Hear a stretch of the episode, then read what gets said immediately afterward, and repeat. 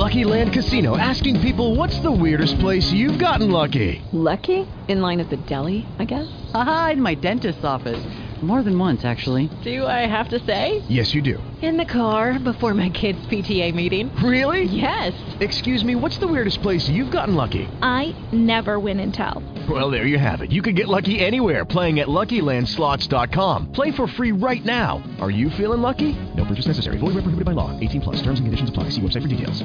Hello, it is Ryan, and I was on a flight the other day playing one of my favorite social spin slot games on ChumbaCasino.com. I looked over the person sitting next to me, and you know what they were doing? They were also playing Chumba Casino. Coincidence? I think not. Everybody's loving having fun with it. Chumba Casino is home to hundreds of casino-style games that you can play for free anytime, anywhere, even at 30,000 feet. So sign up now at ChumbaCasino.com to claim your free welcome bonus. That's ChumbaCasino.com and live the Chumba life. No purchase necessary. VGW. Void were prohibited by law. See terms and conditions. 18 plus. The mayor started his day very early at home, very often by having breakfast with one of his commissioners or some official. He also had a telephone in his car, a two-way radio telephone, and he had a uh, um, a, a little makeshift desk in his car. And at one time he had a dictaphone in his car, so that he was busy all the way downtown. There was a surprise almost every minute, and uh, some of the things were fantastic. Some of them were beautiful. Some of them were very exciting. Some of them were horrible. the mayor was a very impatient person when a file was missing. Sometimes, well, you just felt as though the place was going to fall apart. Very often the file couldn't be found. I even called up the mayor's tailor one day and found a file that was in his pocket when he had sent his suit over to the tailor's to be pressed. I was no match for him. He could, uh, he knew parliamentary procedure. He knew how to uh, deal with matters, and uh, uh, than I more than ever. James J. Lyons, then and now, borough president of the Bronx, was a friend of Fiorello's, even though they were political foes. I remember one matter that uh, I was interested in, and he was annoyed that morning on something. And he said, I'll take care of you. So he moved it. He moved my matter. And uh, then they all voted it down. No, nobody voting for it but myself. Then he moved to reconsider it, and I thought maybe he'd change his heart. And instead of that, after reconsideration, he moved again. And same procedure. They voted it down with nobody voting for myself. So I said, what do you have to do a thing like that twice for? He said, I'm doing it twice, he said, because now you can't bring it up. It was killed twice and it's killed forever. He was a great fellow for going to, to fires. Harold Riegelman. You see this little fella in his rubber coat and his tin hat. And he really had a wonderful time at the fires, but he did get in the people's way. However, the important thing was that he was at the fire, thereby demonstrating to the public that he was watching what was going on and wasn't afraid to share with the regular firemen the hazards of their calling. Fiorello had to fight hard to keep his job as mayor, particularly in 1941, when he was elected to his last of three terms at City Hall. Harrop Burley tells how he fought. Well, as campaigner, Fiorello was one of the men who had absolutely no illusions. He used to say, I can demagogue and I can argue. Uh, but uh, you can't campaign on the streets of New York as though you were in a Columbia classroom. In general, he always began with some problem that was directly related to the precise block or district in which he was. He knew the entire city of New York from Staten Island to the Westchester line, and uh, not only what went on in each part of it, but what the racket was in that section, too. It would be three or four sentences of almost hesitating soft speech, followed by a crash line that went right into uh, consciousness. Now, you have the right to ask me, Mr. Mayor, what do you mean by a system? I mean a close political machine. A machine that has the power to reach his hand out and select an individual and say, You're the candidate. And this person, regardless of how he may feel individually, but knowing full well that any office that he has held has been through this same machine, has no choice in the matter but to accept. And then this machine wages an effective campaign in his behalf. And he is elected. And then this machine, with a cold eye, looks at him after election and says, We selected you. We elected you. Your picture is in the paper. You're on the front page. Who are you? You're nothing. You're nobody. You it all to us. He was a, a, a fellow who who had a inner convictions about his own destiny that were amazing. Once more, Ed Corsi.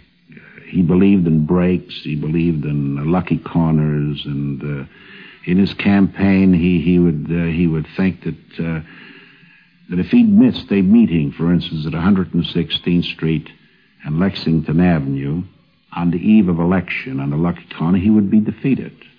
Well, President Lyons, he was always against that machine politics and tin horns and clubhouse loafers and all that sort of thing.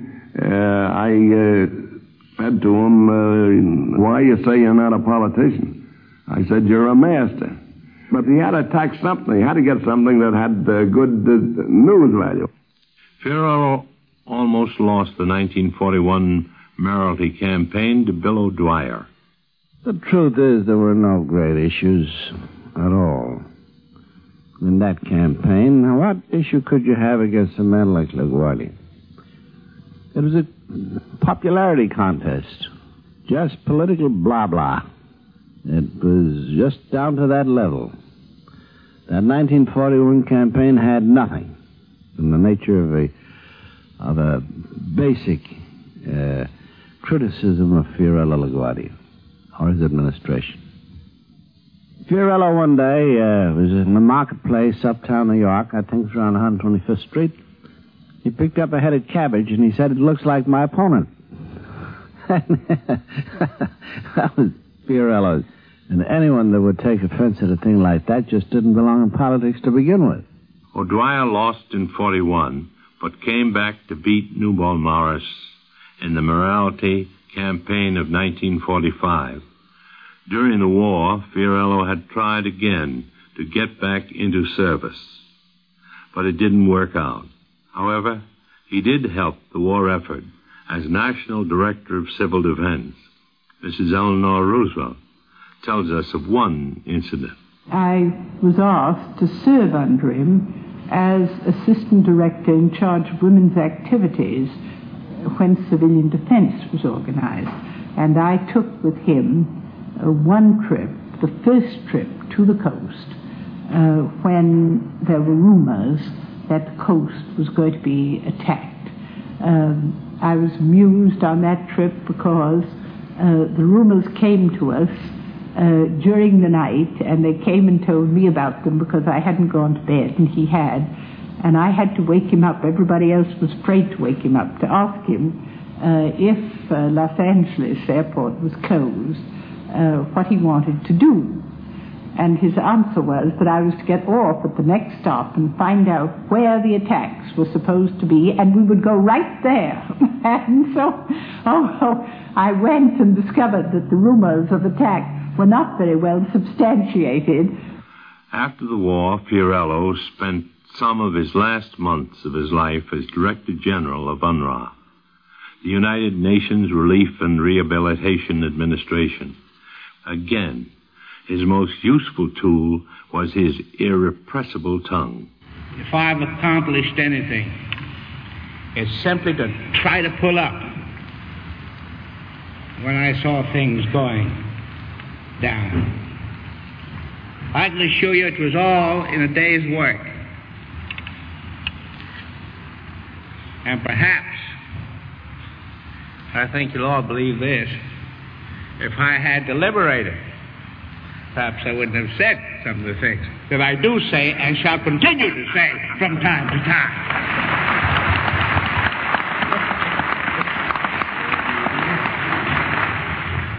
So anytime I may say something, you know that it's mine and that no one studied about it and considered it and then gave it to me. This has been part one of The Little Giant of Gotham, the story of Fiorello LaGuardia, a biography in sound. Part two follows in a moment after a station identification. New York, New York, oh, what a charming city. The poet Carl Sandburg. On Broadway, the Bowery, he rambled up and down. In highways and byways, resolved to see the town. And as he went, he sang this song.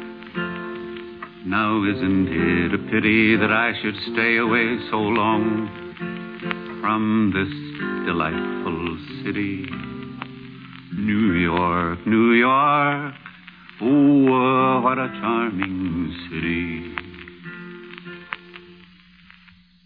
Uh, you may have heard that this great metropolis of seven and a half million is perhaps too large or too busy to be hospitable. You'll find that that is not true.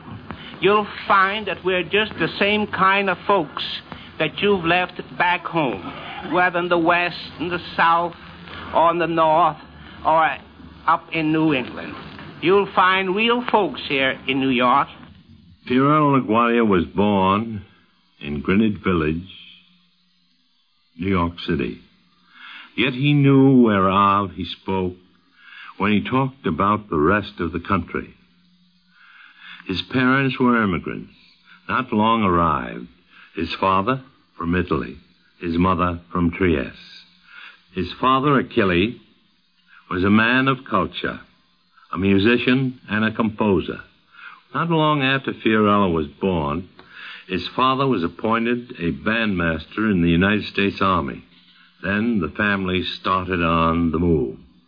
First to upstate New York, to South Dakota, and to Whipple Barracks, Arizona, near Prescott.